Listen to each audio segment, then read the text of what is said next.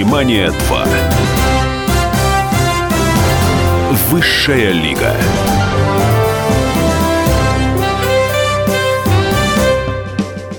Итак, в эфире «Синемания 2. Высшая лига». Но прежде чем представить гостя, прежде чем начать наш разговор, я хочу зачитать письмо, которое мне прислал консультант нашей программы. Человек, который поставляет для программы «Синемания» все цифры, все отчеты о состоянии современного российского кинопроката. Не только отечественного, любого.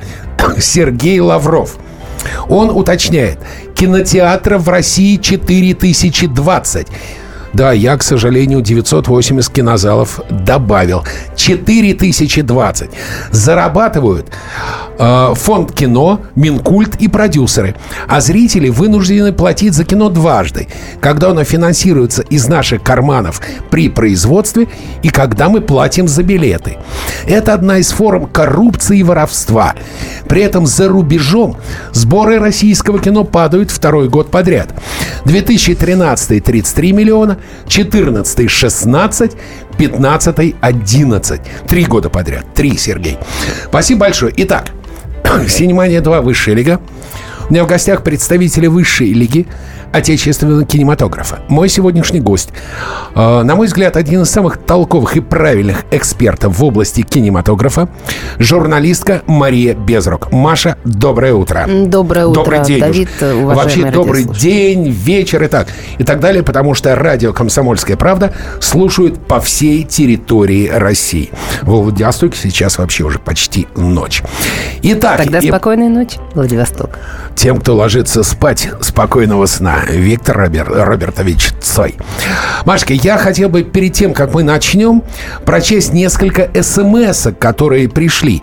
И, возможно, ты какие-то из них по ходу мы прокомментируем. Итак, почему хорошие режиссеры за деньги не хотят снимать хорошее кино? Ну, если снимают дерьмо, его даже дома смотреть неохота. Причина невнимания к искусству кино – отсутствие методичного воспитания. Родители, школа и среда общения имеют значение. Наташа из Москвы. Почему не согласен, только что смотреть? Не идем в кино, так как фильмы убогие, тупые комедии, перевранные исторически. «Утомленные солнцем 2». Очень длинное письмо, комментарий к письму Екатерины из Екатеринбурга, что только уроды могут хаять русское кино. Говорят о киношедеврах Советского Союза. Просят назвать хоть одно современное кино, которое можно дома пересматривать много раз. Уже почти час рекламируете американские фильмы, а где же российские? Вы читаете WhatsApp? Еще как читаю. Сейчас нет потрясающих фильмов. Это WhatsApp. Как человек-амфибия. Почему я должен платить деньги за этот шлак? Я люблю фэнтези с кучей спецэффектов. Что может предложить мне российский кинематограф? Телефон прямого эфира 8 800 297 02. WhatsApp +7 967 297 02. СМС на короткий номер 2420. И вот с чего я хотел бы начать, Маш. С смс-ки, которую нам прислал Валентин. Думаю, здесь пахнет вредительством. И вопрос. Критиковать российское кино, критиковать фонд кино и Министерство культуры – это вредительство? Нет, это патриотизм, потому что, во-первых, мы нация, мы люди, русскоязычные люди, проживающие во всем мире, нация с большой культурной историей, которая достойна талантливого, хорошего кино. Более того, у нас есть замечательные авторы, замечательные режиссеры, замечательные кинодраматурги, которые могут и снимают хорошее кино. Просто вы, большинство из вас, дорогие радиослушатели, его не видите и не смотрите. Ключевое слово, на мой взгляд, А. Не смотрите. Б. Насчет не видите. Я хочу вернуться к уточнению Сергея Лаврова, что на всю Россию всего 4020 кинозалов. В Америке 35 тысяч. 35. А вот с чего я хочу начать. Я хотел бы назвать несколько прибыльных и несколько убыточных фильмов. Можно только одну ремарку к предыдущему вопросу. Дело в том, что сегодня все-таки интернет существует не только в Москве и Санкт-Петербурге, но практически везде. По России интернет есть. И там, где нет кинотеатров, уже там люди входят на торренты. Не обязательно. Есть уже масса легальных интернет-площадок, где и бесплатно, и за деньги можно смотреть российское кино. Но люди предпочитают, когда у них есть выбор, заплатить деньги или не заплатить, то это в человеческой натуре любого гражданина Земли. Человек предпочитает бесплатно. Я фанат Михалкова с его первых фильмов. Мнение о его творчестве никогда не меняло. Наталья Москва, великий русский режиссер. Молодец, Наталья, я рад за вас. Итак, несколько любопытных цифр. «Три богатыря», «Ход конем», 3,5 миллиона бюджет, сборы более 17 миллионов. Я для начала для тех, кто любит цифры и любит статистику. Когда вы видите кассовые сборы, первое, что должны вы сделать, разделить их пополам, потому что половина уходит в кинотеатры. В кинотеатры половина ровно. И еще 10-15% идут дистрибьюторам. Поэтому, если вы видите, что фильм, бюджет производственный 10 миллионов долларов, для того, чтобы он окупил себя в кинопрокате, он должен собрать около 22. 22. Если он собрал 10, он не окупил свои расходы минимум в 2 раза. Очень любопытное исследование такое провел Константин Бублевский. То он написал, чем можно объяснить падение кассовых сборов и посещаемости. Версия первая. Плохой погодой. Было холоднее обычного, на солнце активные вспышки. И это плохо сказалось на метеочувствительных зрителях. Слабым репертуаром стоило выйти в прокат выжившему, как в кинотеатрах аншлаги, и падением рубля к доллару.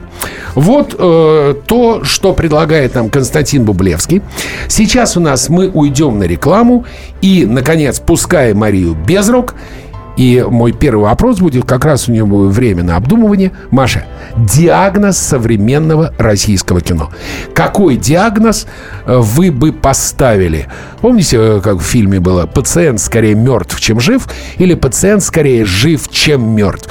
Поэтому, внимание, готовьте ваши телефоны, готовьте ваши гаджеты. Мария Безрук в эфире радио «Комсомольская правда», «Синемания 2», «Высшая лига» в эфире. У микрофона Давид Шнейдеров.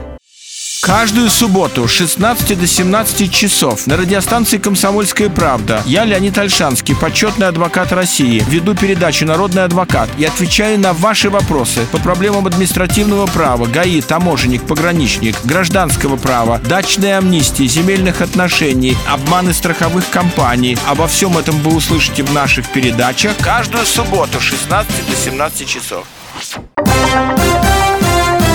«Синемания 2. Высшая лига».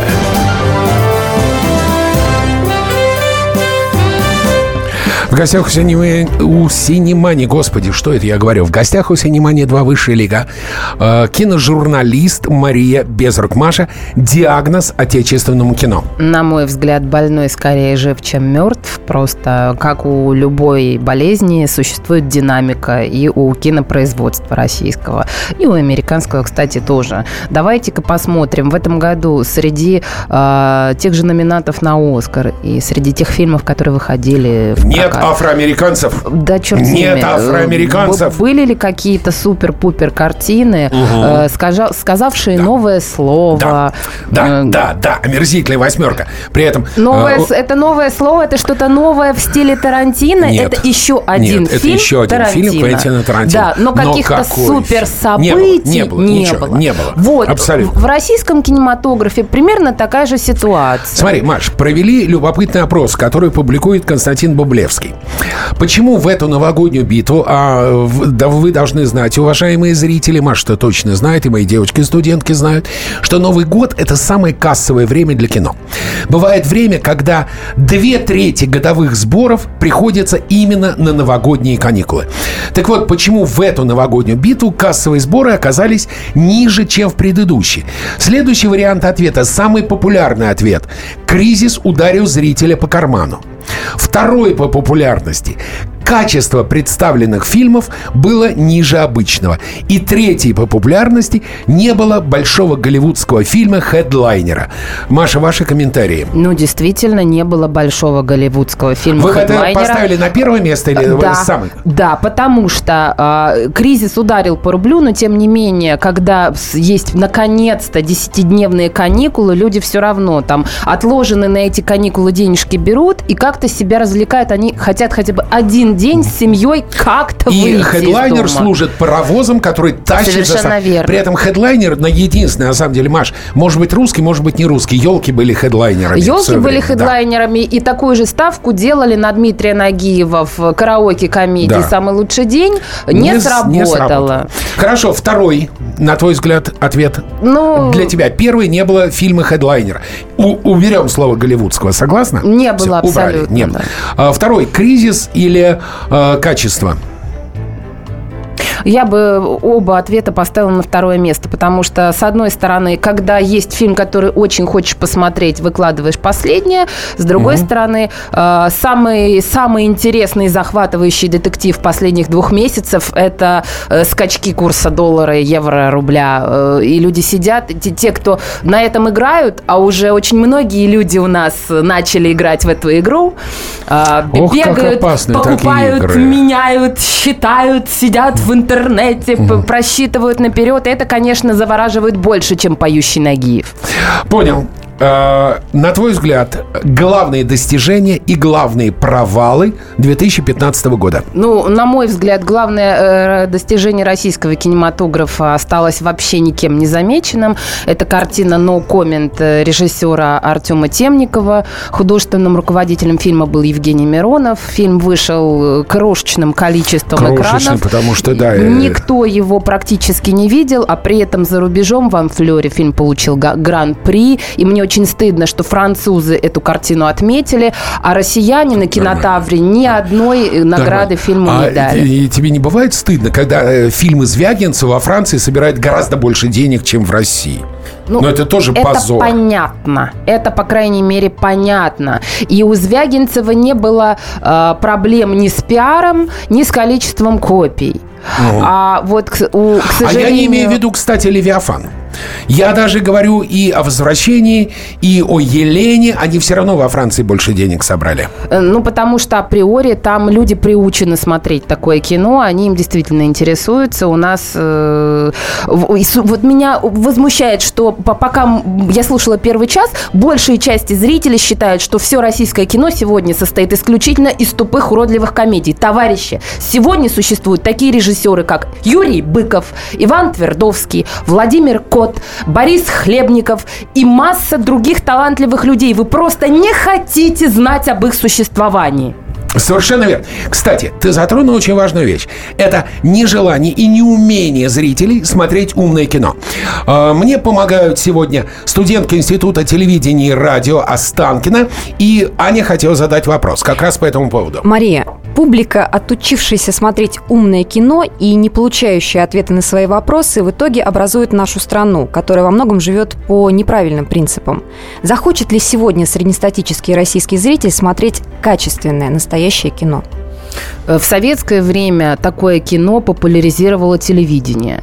Как только телевидение в прайм-тайм начнет показывать фильмы Быкова, Твердовского, Хлебникова, Звягинцева, Сигарева, вот тогда, возможно, через лет 20 мы вновь сформируем популяцию зрителей, которые захотят и смогут смотреть и воспринимать это кино.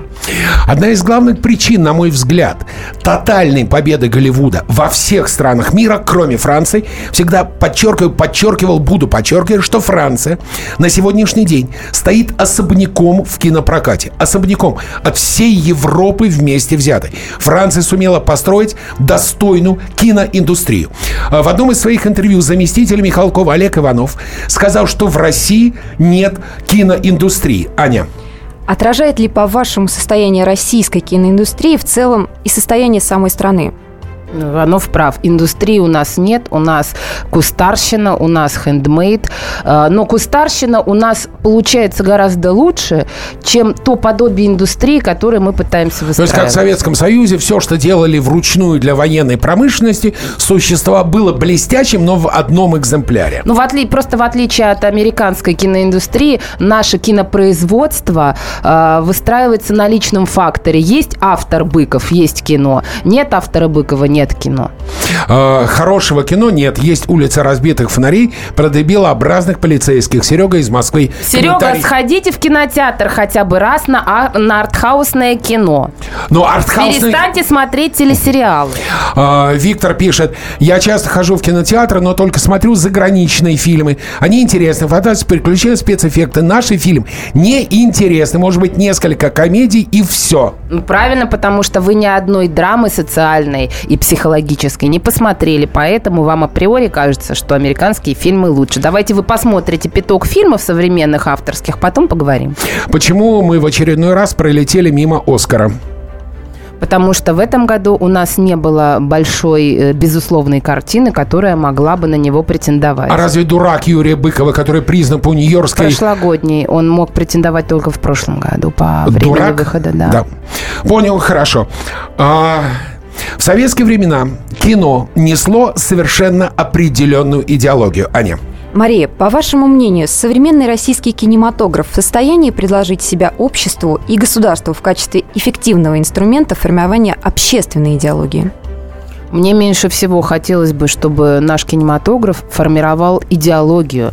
Я скорее ратую за то, чтобы кинематограф нажимал на какие-то рецепторы и провоцировал на то, чтобы люди задумывались над своей собственной жизнью, над жизнью своей страны, чтобы они становились добрее, чище и вспоминали о том, что они люди.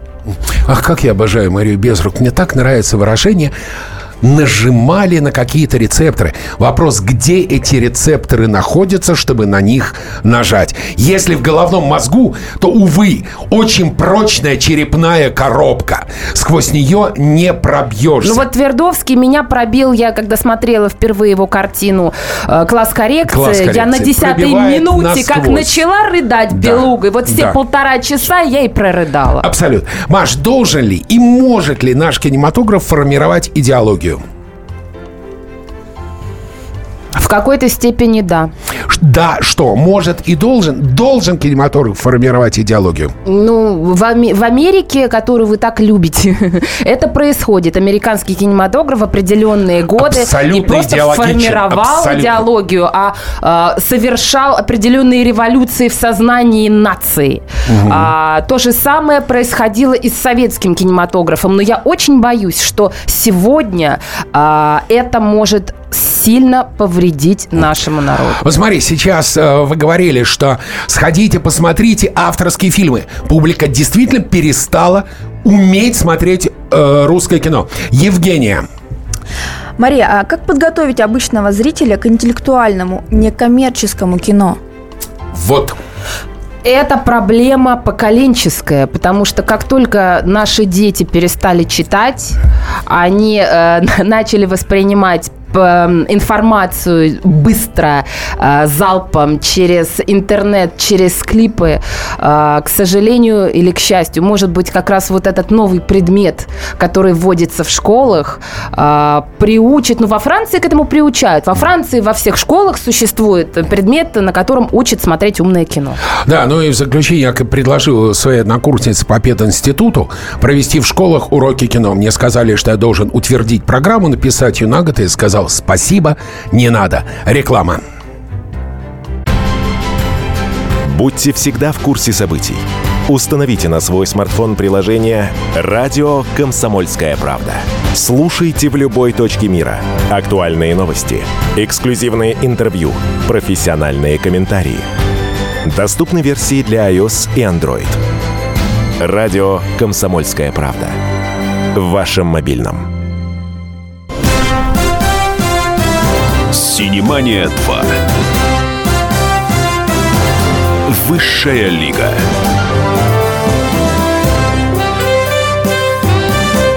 Что смотреть в прокате, подчеркиваю, в прокате из российских фильмов: «Елки-33», «Любовь-морковь», «Быдлячая», «Горько», «Владимир». Смотрите «No Comment» Артёма Терентьева. А его, Маша, ты только что сказала, что он шел очень ограниченным количеством кинотеатров. Если это было в Москве, то я знаю, что многие русские фильмы даже не доходят до региональных кинотеатров. Ну, во-первых, Анна, эта картина как раз в основном шла в регионах, и регионы не побежали ее смотреть. Во-вторых, вы знаете, к сожалению, сегодня кинотеатры в основном берут действительно «Елки-33», «Любовь и морковь», потому что они боятся работать интеллектуальным продуктом российским. Ключевое слово — работать. Потому что с артхаусным, вообще с некоммерческим кино нужно работать. Работать. «Елки-33» повесили афиши и все. Маш, ну классический вопрос, классический русский вопрос. Кто виноват и что делать? Воспитывать поколение, способное снимать хорошее кино. Общие слова. Как? Как? Как воспитывать? Перестать давать государственные деньги. Во! Вот насчет государственных денег. Все наперебой говорят, что без поддержки государства кино умрет. Кино не умрет, потому что всегда будут люди, которые хотят снимать кино, всегда будут люди, которые хотят смотреть кино. Просто будет меньше мусора, просто будет меньше риска, просто государство должно выстраивать модели. Мы с вами об этом говорили неоднократно. А откуда брать на кино деньги? Государство должно выстраивать модели, при которых частному бизнесу будет выгодно инвестировать в производство кино. В свое время государство уже создало модель налоговых льгот для тех, кто вкладывает деньги в кинематограф. Есть другие модели. Откаты доходили до 80%. Да. Однако, тем не менее, кино снималось, и эти меры спасли тогда кинопроизводство. Да, было много мусора, но снимались и толковые фильмы в том числе. Согласишься ли ты со мной, что в этом случае, если говорить о моделях, которые ты предлагаешь, государство должно взять на себя жесткую роль аудитора. Естественно. То есть государство должно, во-первых, разрешить банкам кредитовать под права картины. В этом случае банк не рискует, потому что если картина не принесла достаточно прибыли, чтобы человек расплатился, банк просто забирает права на картину. И дальше сам продает ее, продает на телевидении и так далее, и в долгую возвращает свои деньги. И в этом случае никто не рискует. Это очень удобная схема, но у нас законодательно до сих пор запрещено это делать. Я напомню, телефон прямого эфира 8 800 297 02, WhatsApp плюс 7 967 297 02, 2420. Короткий номер для СМС-сообщений. У нас в гостях Мария Безрук. Маш, давай поговорим еще об одной очень важной и сильно волнующей меня вещи. Аня. Мария, а существует ли сегодня негласная цензура в российском кинематографе? Да, существует. Да, существует. Во-первых, есть гласная цензура. Мы знаем, что теперь нельзя ругаться матом. А если мы ругаемся матом, то мы его каким-то образом вуалируем. Особенно это завуалировано в фильме «Страна Оз» Василия Сигарева. Но дело в том, что я бы даже не сказала, что это плохо. Может быть, на данном этапе это было и правильно, потому что огромное количество возникло картин, где ненормативная лексика была излишней. У нас телефонный звонок. Алло, здравствуйте. Алло, здравствуйте. Как вас зовут? Меня зовут Александр, да, я с Ростова-на-Дону. Да. Здравствуйте, Александр. У меня к вам такой вопрос, господин ведущий, дорогие гости в студии. Я родился в конце, скажем так, Советского Союза, перед тем, как он развалился. Но, тем не менее, даже в начале новой истории России и в целом всех республик, которые были в составе Советского Союза, все дети воспитывались на замечательных сказках Александра Роу. Вот, на всех вот этих вот сказках. За последние 25 лет что было снято для детей, для нашего подрастающего поколения, для будущего России? Что было снято? Отлично, спасибо вам за прекрасный вопрос. Спасибо. Дело в том, что вы совершенно правы. Детское кино находится в упадке. Из бесспорных удач я могу отметить фильм Александра Карпиловского «Частное пионерское» и «Частное пионерское 2». «Частное пионерское 2». Вот, кстати, прости, Маша, что перебиваю. Как раз я обсуждал в Туле с продюсером. Говорил, что это кино требует особой работы в прокате, что его просто повесив афишу, зрителей не зазовешь. Должна быть работа. Ну, к сожалению, у нас детским кино никто заниматься не хочет и не будет, потому что нужно вкладываться в рекламу, в продвижение, и все равно затраты не окупятся, это невыгодно. Из удач коммерческих в области детского кино можно назвать только сагу о богатырях, сагу об Иване Царевиче. А «Призрак»? «Призрак» я не считаю детским кино. Более того, я считаю, что «Призрак» – это очень спорная картина. Меня очень смущает фабула. Меня категорически смущает, что в картине, которую позиционируют как семейную, скорее детскую, завязка в том, что мужчина изменил девушке и по этой причине погиб. Ну как-то это не совсем то, о чем бы мне хотелось говорить в детском кинематографе. Понятно. То есть это скорее кинематограф, равно как и вполне, на мой взгляд, хорошая картина 14+, она скорее для тинейджеров, да, с родителями вместе. Маш, да, не ходят на русское кино, я читаю очередную смс-ку через WhatsApp, не ходят на русское кино, потому что зарубежное более зрелищное. Сравните «Выживший» и «Страна Оз». Ну, слушайте, во-первых, это совершенно разное кино для разного зрителя и для разных ощущений.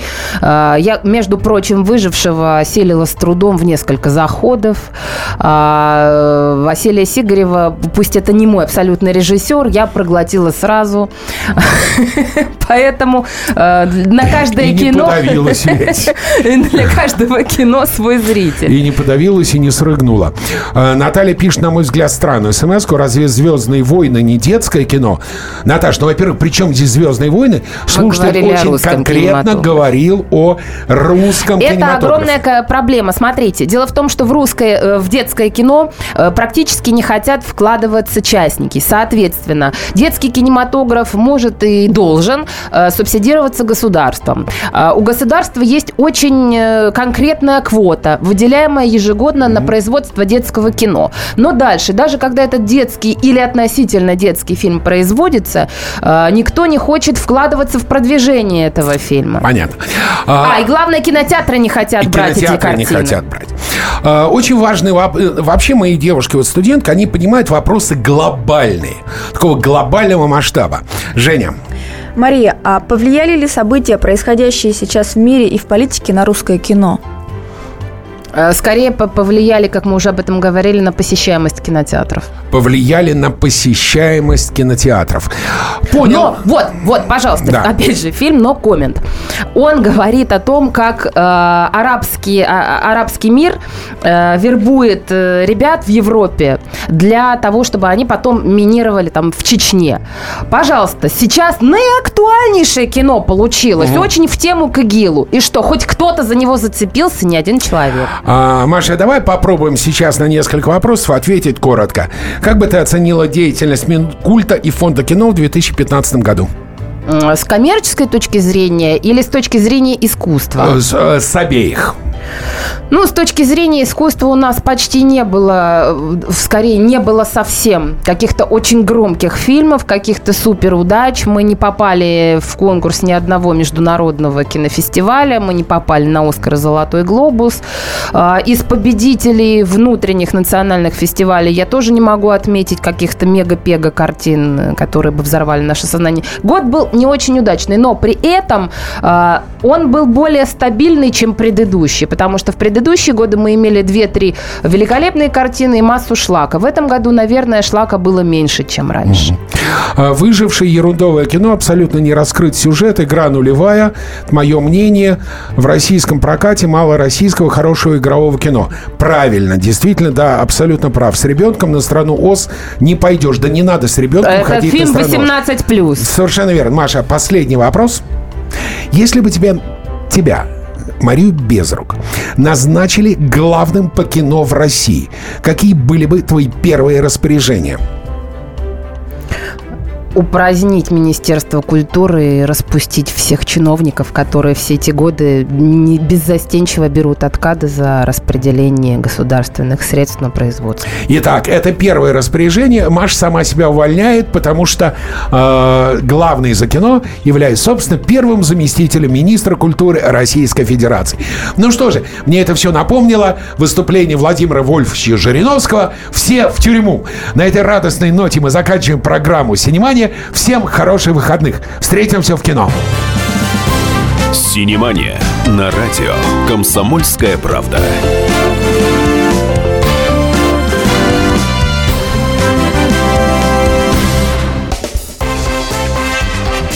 Ведущий Антон Арасланов – самый приятный человек в редакции. Он настолько располагает к себе, что ему не отказывают в интервью даже те, кто принципиально не общается с прессой. Друзья, я приглашаю вас поучаствовать в обсуждении самых разнообразных культурных тем. Мне будет очень приятно, а вам очень интересно. Ай да Арасланов! Ай да сущий интеллигент! Слушайте программу «Культурные люди» по понедельникам, средам и пятницам с 9 вечера. В общем, не пропустите, а то некультурно как-то.